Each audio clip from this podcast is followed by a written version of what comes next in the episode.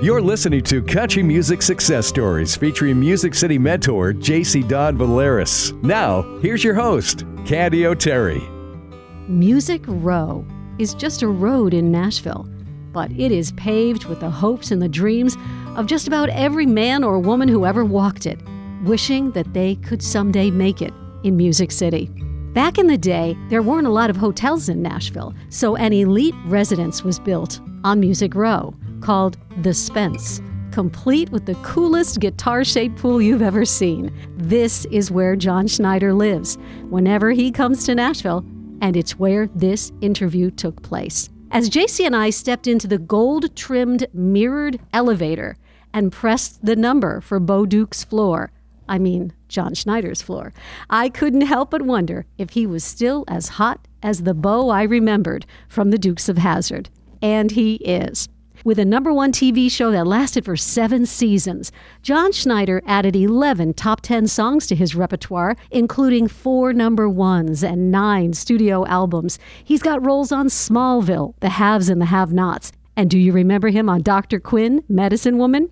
And then there's his career as an independent filmmaker. All these artistic endeavors point to one defining truth about John Schneider. He believes in taking chances and he has never doubted his talent or his destiny. I always expect great things, and I ask people to do the same. It's a mindset. If you expect bad things to happen, they will.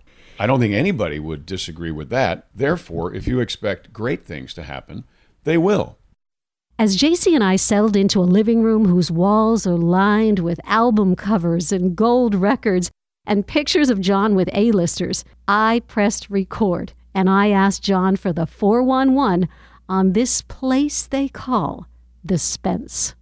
This building was built in 1974 to entice Elvis to come live here while he was recording at Studio B, which is about 100 yards away. So the Spence family built the Spence Manor as a hotel, and from 74 until 77, Elvis and the gang, the TCB gang, had the sixth floor here. You know, it's interesting because no matter where we go and no matter who we're talking to, so many of the stories in Nashville come back to a story about Elvis. It's really incredible. This is a very famous place. It's where everybody stayed when they came to record. The Rolling Stones would stay here. Anybody who came to record in Nashville. Give us an update on what you're up to right now, because this is pretty exciting. I'm looking at you doing some editing on giant screens. That is Poker Run. That is the sequel to Stand on It. Do you love making movies? Love making movies. What and do I you love love putting most? Music into the movies. Yeah. Watching people laugh when they watch a movie or get tense. I like to watch people watch the movies we make. To me, it's the most exciting part is seeing whether or not the creation of that reality works for an audience. You know, there are so many parts and pieces to your career, and you've been doing this for so long. But in preparing myself for this interview, I was just overwhelmed by all the different talents that you have. And that's what I'm hoping that we can start talking about today. So let's Call go. them interests. well, they've, Dabbles. they've been pretty good for you in your career. yeah, they have. let's go back to the story about your audition at 18 for the Dukes of Hazzard. This is a fun story. It is a fun story. I was living in Atlanta. My mother worked for IBM, so she was transferred from New York. I'm from New York, but she was transferred when I was 14. So 1974, moved to Atlanta, but I had, had already been doing theater from the time I was eight, and magic and juggling and any any number of things. But theater people do all that. It's unusual to find a theater person that can't hang a light, build a set, and build a crepe hair beard on someone's face with spirit gum. So you have to be able to do all that stuff, or you're not in theater. In 78, I was 18. I had already BS'd my way onto the set of Smokey and the Bandit at 16 and gotten in the movie. I skipped school. I went and found someone with a radio, tapped him on the shoulder, and said, Hey, man, I'm sorry I'm late, but traffic on the interstate's a bear. Where's hair and makeup? And he showed me where hair and makeup was, got me a breakfast sandwich, and I spent the day there with Jackie Gleason. Oh my God. Yeah. I did not know this part of the story. Yeah, it's pretty Keep cool. on going. So I'm only in the very end. I'm not not credited, didn't have a line, didn't get a paycheck, didn't get anything, but I got in and I was not kicked out. And years later, when Burt Reynolds and Hal Needham became very good friends of mine, both of them in separate conversations said, "You're that guy." You're that kid. Nobody could figure out who in the hell you were. and Burt had heard the story about auditioning for Dukes. 1978, they were looking for 24 year olds with no experience from rural Georgia. I was 18 from Westchester County, New York, with 10 years of theater under my belt and working in a cabaret show called uh, the Manhattan Yellow Pages in the building where the audition was, the Omni International Hotel. So I was working in that building with my picture up on the marquee. I told them I was 24 from Snailville, Georgia. Is there such a place as Snailville, Georgia, Uh, or did is- you I- I make got that up wrong. as well? It's actually Snellville. okay. I called it Snailville accidentally, uh, but I, I got a. It worked. It worked. It worked. And I brought in a beer. I brought in a six pack of beer, Pabst Blue Ribbon. I uh, also and read that it. you drove some dilapidated truck or I something. I borrowed a truck because I was driving a TR6. I had a Triumph TR6. Didn't fit the mold. I just wanted to feel right Yeah. because you know I'm, I was 18 and only four years out of New York, but rural New York. Well, Although Westchester, County, is the you know. is the place. You know when when I- kids go bad in in all the cop shows, they say, "Well, his His family from was Westchester. from Westchester. Well, that's where I'm from. Well, I grew up in Connecticut in Fairfield County, Oh, so I know all about. Westchester, and I know all about you know Sleepy Hollow and Rye and Mo- and Sing Yep. Sing, one of our glorious parts. Of, I think So- Sing Sing is still in Westchester County. You get the part, but I want to just back up and say, have you always been brave like that? Yeah. Well, I've always been. Um, That takes guts. What you just described. I've expected great things. I always expect great things, and I ask people to do the same. It's a mindset. If you expect bad things to happen, they will. I don't think anybody would disagree with that. Therefore, if you expect great things to happen, they will. If you expect to see division and prejudice, that's all you'll see. If you expect to see unity and brotherly love, that's all you'll see. So that's all I see. When you were about eight years old, I read a an article about how you wanted to be like Houdini or something, and you threw was a yourself into a in- swimming we pool or something. Tell me that story. part of the magician's journey is escape acts. So I had some friends of mine tie me up with clothesline and some chain from the hardware store and a padlock, I think it was. And, and when my mom got home from work, friend said, Hey, John wants you to come see him at the pool. So mom comes to the pool. And this was probably 1975, maybe 74. Said, "Hey, mom, watch!" And then I had a friend push me into the deep end of the pool, all all, all chained. The lifeguard and in me all is losing her mind right now. Continue. Well, but so I obviously I made it because here I am. And Did somebody uh, have to go in there and get you out, or did you no, were you but, able know, to the- untangle of yourself? Showmanship is making it appear so. Yeah, but you got to hold your breath for an awfully long time. so- Yeah, but I'm a singer, so Well, there you wasn't, go. It wasn't hard, and you know, you act like you can't get out. And my mother, uh, is freaking out. oh yeah, she said when I got out of the water, she said if I'd have drowned, she'd have killed me. So, uh, Oh, so God. that was part of it. Little did I know that I'd still be talking about that all, all these years, later. later. We had talked a little bit about Westchester County, and you were raised in Mount Kisco, New York. Yep. Can you paint us a little picture about what life was like in your house? Because I think, you know, our childhood really does create a foundation for where we end up. What was it like? We moved from apartment to apartment. My mother and father were divorced when I was two. So I spent a lot of time in uh, only one day a week with my dad and my two brothers and my stepmom. So I was an apartment dweller, kind of confined, and always dreamed. I think it's why I like westerns so much. Always dreamed of the the great outdoors. This is the only time since I was 18 years old I have lived in anything that's like an apartment.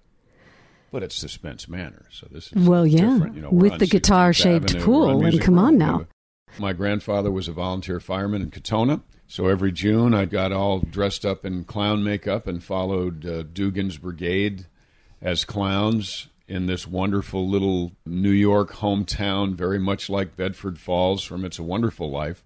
My grandfather, Mike Dugan, worked at Clark Funeral Home, which was a pitching wedge from my grandmother's front door, and I spent a lot of time living with my grandmother as well. So I spent a lot of time at the funeral home with my grandfather. What did you learn from that business?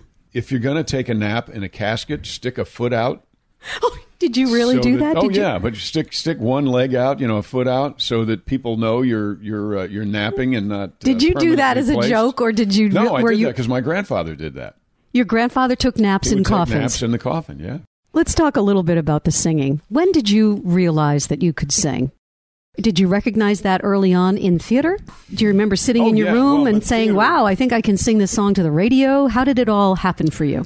When I listen to the radio and I listen to records with my uncle, who had cerebral palsy, and listened to records all day, so music meant a lot to him. I was excited about how it was going to sound when that was me. Now, hear that sentence. You It were envisioning it. yeah, I expected it again, but it wasn't a goal. It was like, oh, that's really cool. I can't wait to hear my records on a record player. Who um, were the groups that were your favorites? What made you turn the radio up early on in your career?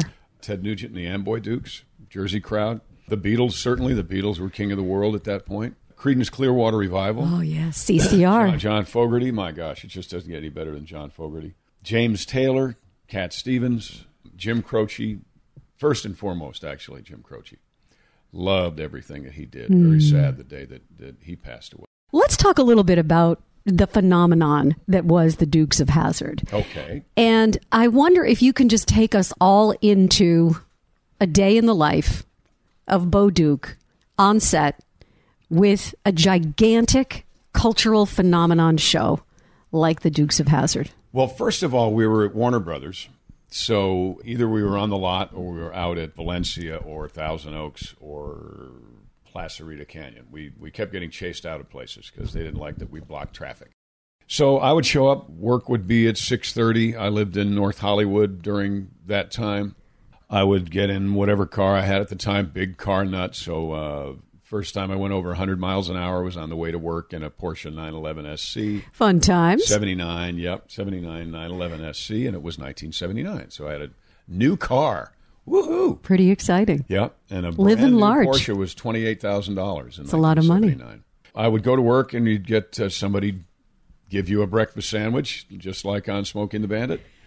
Get into my clothes and into into uh, hair and makeup, and which was kind of minimal. Although in those days we were using monstrous, hot, huge lights, so it was before digital. Film is is a little tougher to light, so you need to push in a whole lot more light in order to balance out the background. So it was hot.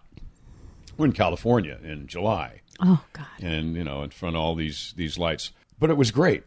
What about the chemistry? Tom Wopat, Catherine Bach. Everybody was uh, in those days. They James Best. chemistry.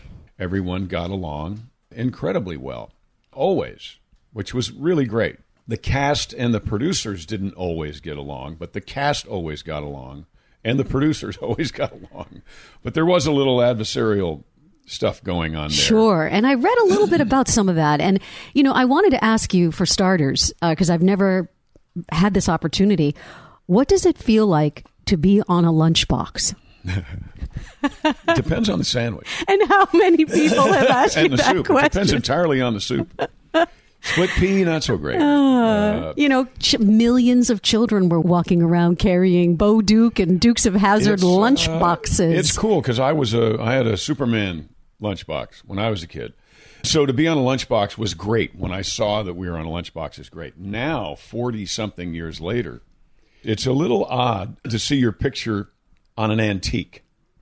like I said, you're looking good. It's Don't you worry about a thing. I had read a script way back when called Cowboy Heaven. And I read it when I was doing Dukes of Hazzard. And in Cowboy Heaven, this guy dressed up like a cowboy is standing in front of a, uh junk shop. And in the window is a lunchbox with his picture on it. And I wanted to play that back then. I don't know where, if the script even exists anymore, or I might just borrow that little piece of it. Because now I know exactly what that's like. 1969 Dodge Charger called the General Lee. Yep. I heard that you learned how to drive by driving that car on set. Is that true? No. Or is that just an no, no, urban was legend? That's an urban legend. My first car was a 74 uh, Capri. I know what a Capri speed. looked like. Drove that, did little movies with it, had a Super 8 camera, made chase movies with that. Then I had a TR6. Uh, so, no, that was the biggest car I, I had driven because that was a, a 69 Charger's a, a beast. It is. It's a big car with no weight in the rear end, which is why it's so easy to slide around corners. Casey Kasem says, keep your feet on the ground and keep reaching for the stars. Yes. How did you stay grounded when you were part of this incredible cultural phenomenon? Was there somebody in your life who helped you stay grounded? That's a great question. Thank Uh, you. I think you stay grounded by having a goal. People would look at Dukes of Hazzard and number one show in a three network world as having reached your goal. I looked at it as a single step on the way to my goal. So I think that keeps you reaching for the stars. I think a lot of people who vanish after a big success were probably surprised by the success that they had. It came to them like, oh, you know, I was going to the store one day, and all of a sudden, I'm, you know, and I'm a, I'm a doctor on a television show. That would be hard to deal with. But I wanted to use and and believe that Dukes of Hazzard was a stepping stone so that I could write and direct and tell the stories I wanted to tell, both musically and cinematically. So I wrote and directed the last episode of Dukes. I'm the only one who wrote an episode of Dukes. Uh, everybody directed one. Tom directed several. He was great. But I wrote and directed the last one. And that's what I felt I was going to be doing from that point forward. 1980. Height of your popularity. Dukes of Hazzard is over with. You decide to pursue your singing and your recording career. You start out with a remake of the Elvis song, Now or Never. Yep. Talk about that. It's Now or Never. It was on Scotti Brothers, actually 1981. That was, how would you describe Scotti Brothers? They did Leif Garrett. They, they were great, but it was CBS and it was kind of uh, what we would call bubblegum at that point. Not something that really fit me. A couple of years into that, around 1984, Jimmy Bowen from Nashville at MCA got in touch with my representation and got me out of the Scotti Brothers deal. And I made, in the interim, I made that record that's up there. It's called If You Believe. So that I made on my own. Remember, I'm a guy that wants to make my own music and my own movies and put my music in my movies, my stories, really. So that was a bridge album between CBS and MCA. So then I got to MCA, and this is when the music career really started. Even though the "It's Now or Never" is still the top charting Elvis cover of all time, Just about to say that. Top, top cover for an Elvis song of all time. I don't know that that means it's all that good. I think it might just mean that not many people dared cover an Elvis tune. It's now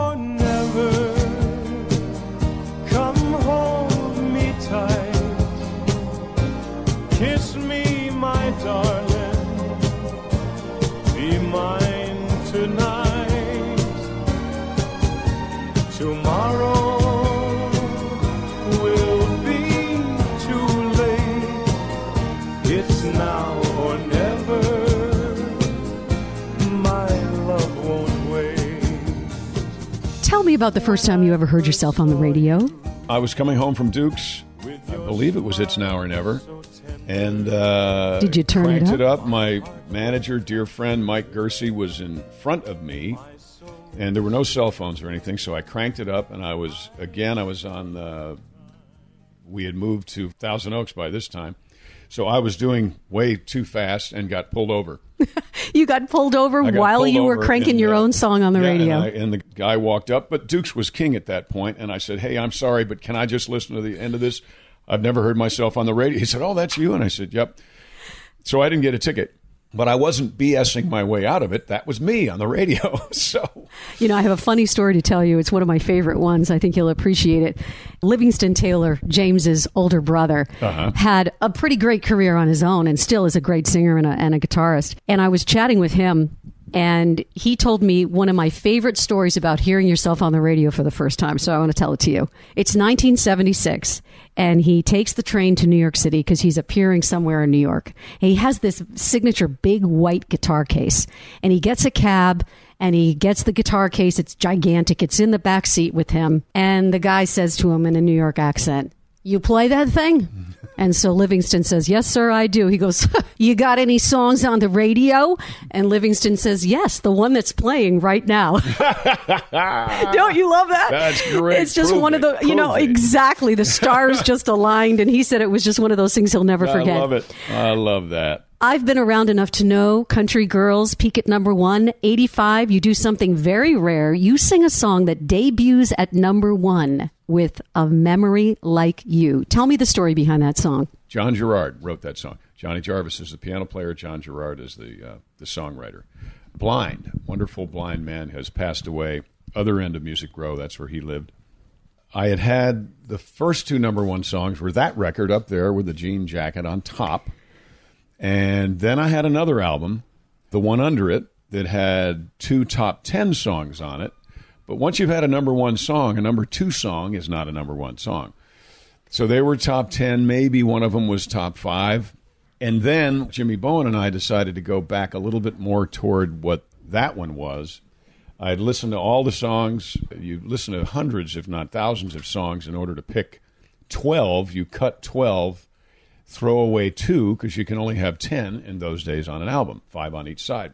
So we were all done, had everything. I had my 12 songs, and this guy named Dirt, who was the, the song finder of the planet, Don Lanier, worked with Jimmy Bowen, worked with me, worked with George Strait, worked with Reba, worked with John Anderson, worked with Hank Jr. I mean, on and on and on. This guy at Conway Twitty knew where all the great songs were. And he said, I hate to do this, but I want to play you a song. You know, we've already culled them all down. We got, he said, no, but you have to hear this song. And if you like it, I think I can get it for you. He said, Well, Steve Wariner has it on hold. I said, Well, then don't play it. I don't want to like something I can't sing, I can't have. He said, No, I think Steve will let it go because he had a song called Your Memory. And he said, I don't think he's going to want to do another song with the word memory in it. So I said, Okay, let's play it. What's a memory like you doing in love like this? She thinks we're all through, but that's not the way it is. When I hold her in my arms, it's your lips I still kiss. What's a memory like you doing in a love like this? What did you love about It's it? It's visual, and I think it's because John was blind.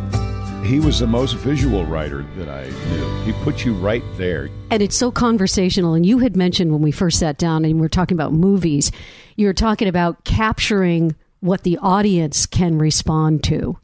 And as a singer, being able to sing a song that somebody else can identify with, and then they say, That's my song. Oh yeah, when somebody says that's my song, or they play uh, the song at a wedding, it's a, a huge, huge compliment. I recorded another one of John's songs much later. Well, it sure feels like I'm dying as I watch you packing up your pretty things. I keep hoping that I'll wake up and find out this is all just some bad dream. I wish I could talk you out of your goodbye. And if I thought I stood half a chance, I'd try. But I'll surrender to your wish and let you go.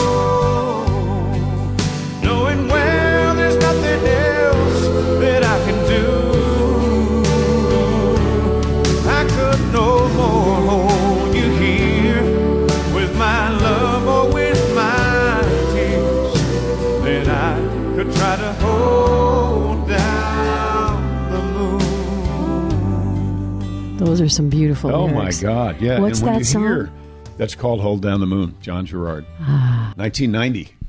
Beautiful. Yeah. Let's segue just a little bit Okay. into this incredible television career of yours, Smallville. Dr. Quinn, Medicine Woman. I remember a couple of those episodes. That was pretty Well, great. I did. Yeah, I did a year and a half of that. Yeah. the last year and a half when Sully uh, went missing there for a while. Sully was so hot. oh my God. Woo, baby. Joe, yeah, Joe was a great guy. What do you like about TV series? What's the good part and what's the hard part? The good part is that if you're on a good one, that you're welcomed into people's lives. You're not just really something that's on. You, uh, like the Dukes, we are family members. Smallville, we are family members. The haves and have nots, we're family members nobody wants to talk about because we're horrible people. But it's fun. Again, it's the illusion of continuity, it's the illusion of a world that actually exists. and you get to see how people respond to that. People love to love me as the bad guy. I feel probably like what Larry Hagman felt like when he did Dallas, which is great because people know I'm not really like that, but they come up and they're go, "Oh, you bad. You're a bad man. You bad. You're a bad man." and I said, "No, it's the women. The women make me that way. I'm a good guy." and they go, "Yeah, sure you are." You know, but they love Dukes of Hazzard as well. So we've got got people who are 50s watching Haves and Have Nots, black, white, yellow, blue, green, who were 15 and 5 when they were watching Dukes of Hazzard and they're fine with with, With both. of that. They're fine with Bo Duke being Jim Cryer and Jim Cryer being Bo Duke with a 10-year stop off at Jonathan Kent in the middle. I want to jump to Dancing with the Stars Leap then. for a reason, and that is because Tom Bergeron Love Tom. He's from your from was your a morning man for my radio station, and I worked with Tom Bergeron in the I love morning. Tom. Let me tell you something about Tom Bergeron in terms of just being a great performer. As you know, in radio, it's happening right now, and then it's going out live. And if you screw up, you screw up, and it's gone. You got to just keep on moving. When you worked with Tom Bergeron, you could see the wheels turning. He had his headphones on, the song is playing, and when that song was over and he had his ensemble cast, he could make the best of every single person in that room. He was able to make everyone feel like they were so much a part of the magic of what was going on. Yep. What was it like to work with him on Dancing with the one, Stars? he was the only one I actually talked to.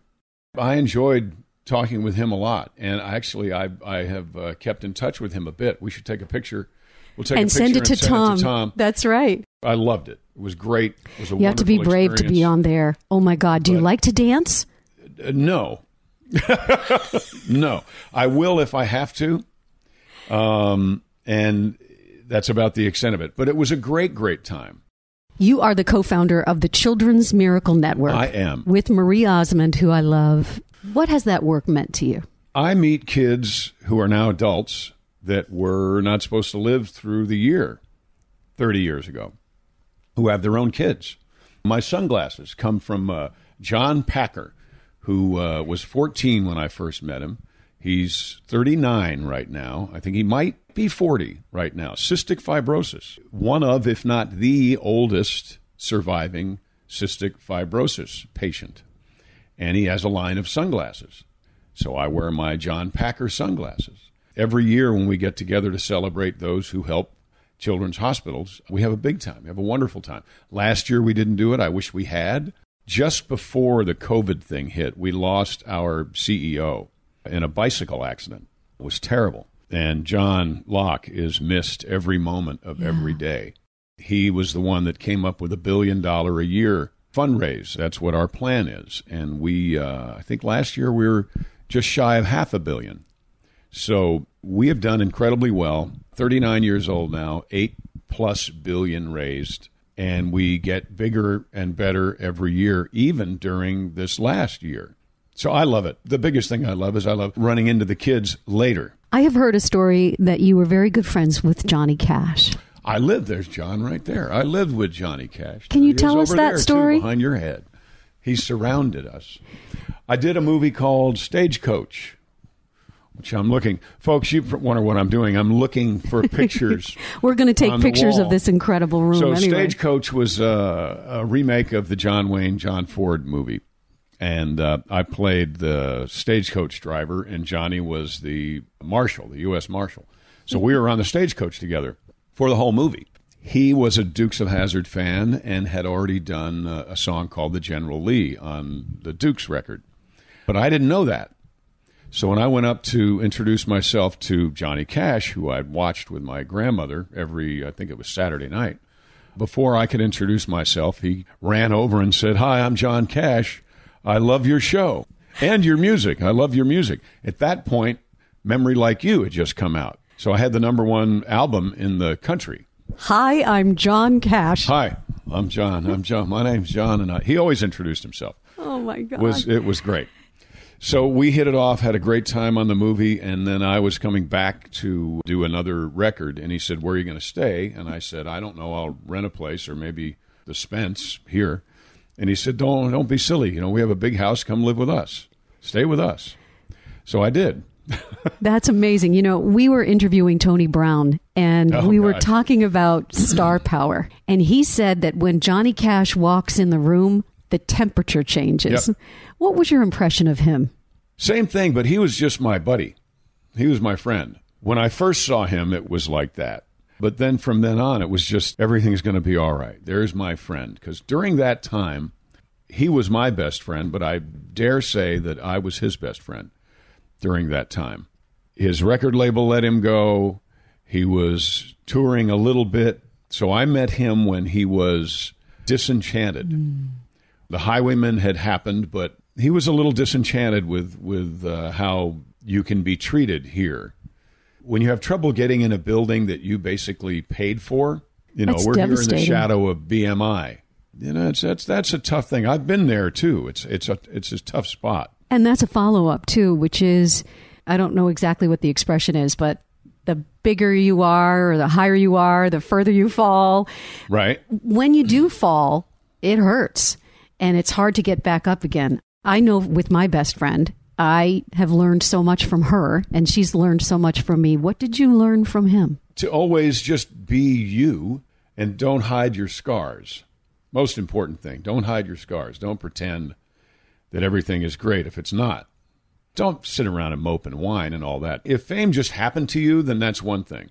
But if you climbed up, then you won't fall down. Even if you do fall down, you can climb back up again. If you just catapulted to the top, that's a lofty perch you can you can just fall off of if you lose your balance. And then you don't know you don't know how you got there so you sure as hell don't know how to get back. I've been up and down many times. I always consider myself on the way up. The best is yet Mindset, to come. Yeah, right? i expect great things. One of my goals was to get an academy award for directing. And now that the academy awards has turned into what it's turned into i think i'd rather have a decoder ring out of a captain crunch box or something.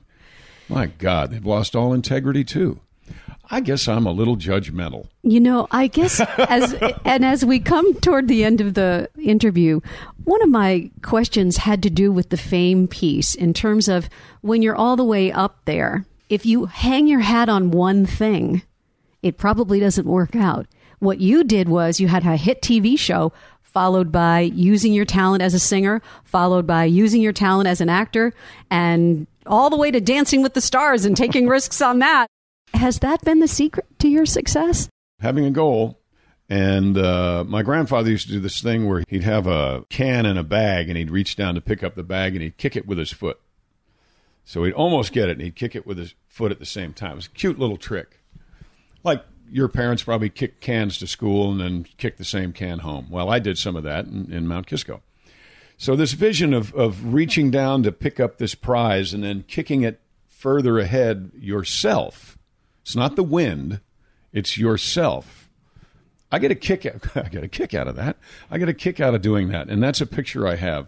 So as you approach your goal, expand upon it because I think a bad thing can be that if you reach if you reach your goal. Now what? Now what? Where do you go are you from there? do? Final question for you. Fill in the blank. The key to my success in country music has been. Loving stories. Key to my success in anything is loving stories. I think because I spent so much time with my grandparents, I was a big Cary Grant fan, a big Paul Newman fan, big Little Rascals fan. My memories of childhood are very actually black and white, except for the clown makeup in June. Everything in Dugan's else, Parade. yeah, and the parade, and then going to the firehouse there in Katonah and riding on the rides, and then the next day going there with a buddy and, and walking, walking, walking, looking for nickels and dimes and the occasional quarter. That might have fallen on the ground. Oh yeah, oh yeah, we did great. We get like two, three bucks that way. Of course, we also brought in bottles for the uh, deposit. But so my too, memory you is all like that. So those are great Life stories. lessons, too. Yeah. So because of that, when I write a script or when Alicia and I make a make a movie and there's some guy who's a nasty, terrible, mean prosecutor that would which we did. We did one called Inadmissible. But when he sees a penny on the ground, he picks it up. which rings true to anyone who's ever done that. So, in that regard, the key to success in whatever business you're in is paying attention. And I pay attention, and Alicia pays attention. I want to say thank you so much for being our guest on Country You're Music welcome. Success Stories. You're John so Schneider, welcome. thank you very much. It's a pleasure. Hi, this is JC Don Valeris, your Music City mentor. Can we just talk for one minute about how cool John Schneider is? The minute Candy and I stepped into the elevator on the way up to his condo, we knew it was going to be a really special afternoon. John's understanding of the entertainment industry goes so much deeper than the music business. This man has been famous for almost his entire life.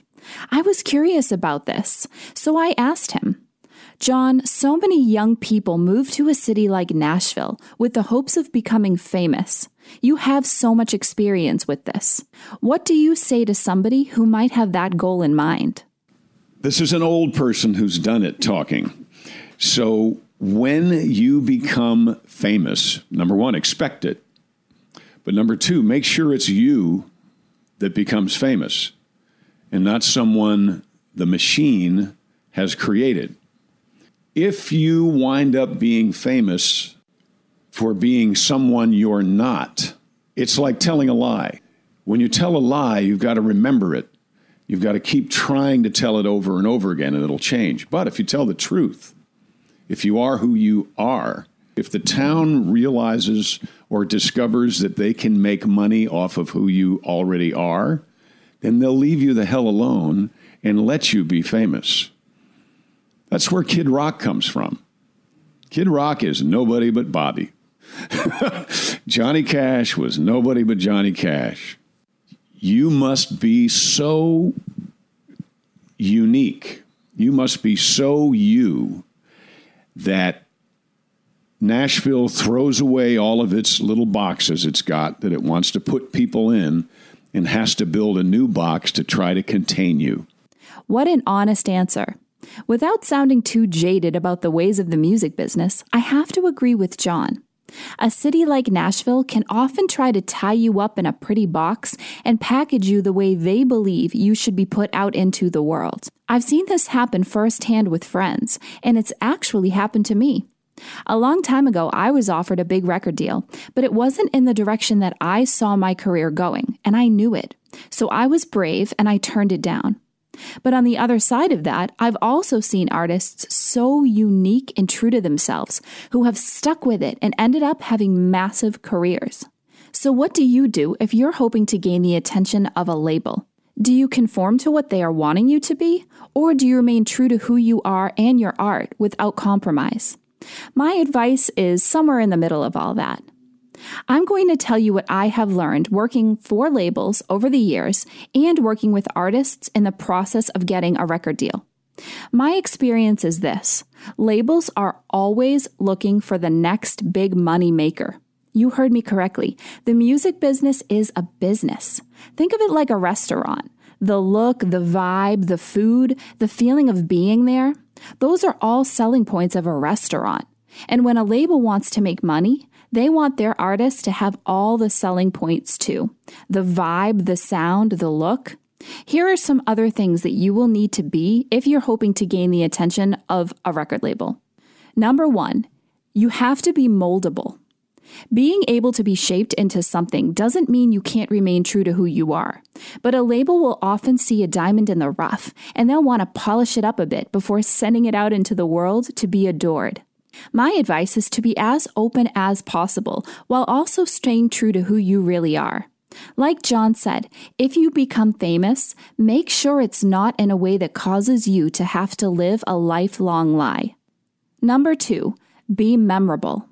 This might be the most important one. Find out what is most memorable about you. Maybe it's your smile, your sense of humor, or maybe it's simply your talent. Whatever it is, make sure that you tap into that constantly. Impressions on people will be the thing that keeps bringing your name up in circles, and ultimately, it will be the thing that sticks in the minds of all of the decision makers. Be so unforgettable that they have to keep you around. Be able to network. I can't tell you how many times I have the networking conversation with people. I've seen artists killing themselves, performing, posting on social media, and doing all the things they need to to be visible. But if they aren't networking in the right circles, it's all going to be for a whole lot of nothing. If and when you get lucky enough to get to Nashville and start networking, figure out quickly who you want to work with and then do everything in your power to make yourself known in those circles. Everything within reason. I'm not telling you to go out and stalk a label president or something, but do what you can to connect with the people you most want to have an opportunity with.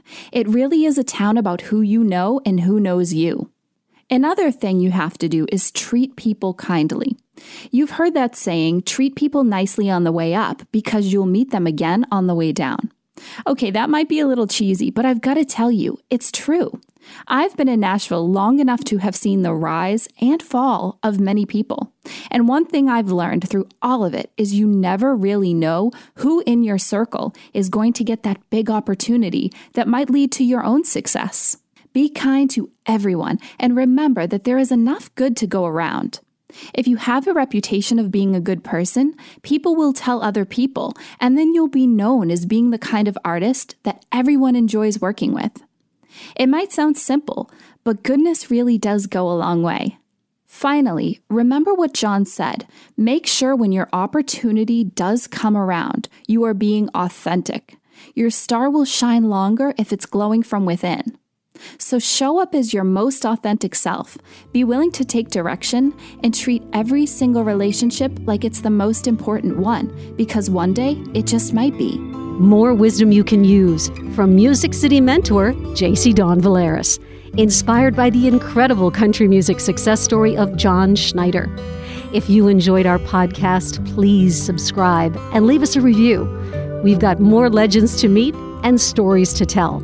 Until next time, this is Candy O'Terry saying thank you so much for listening to Country Music Success Stories, where the stars welcome you into their homes and tell you how they made it in Nashville.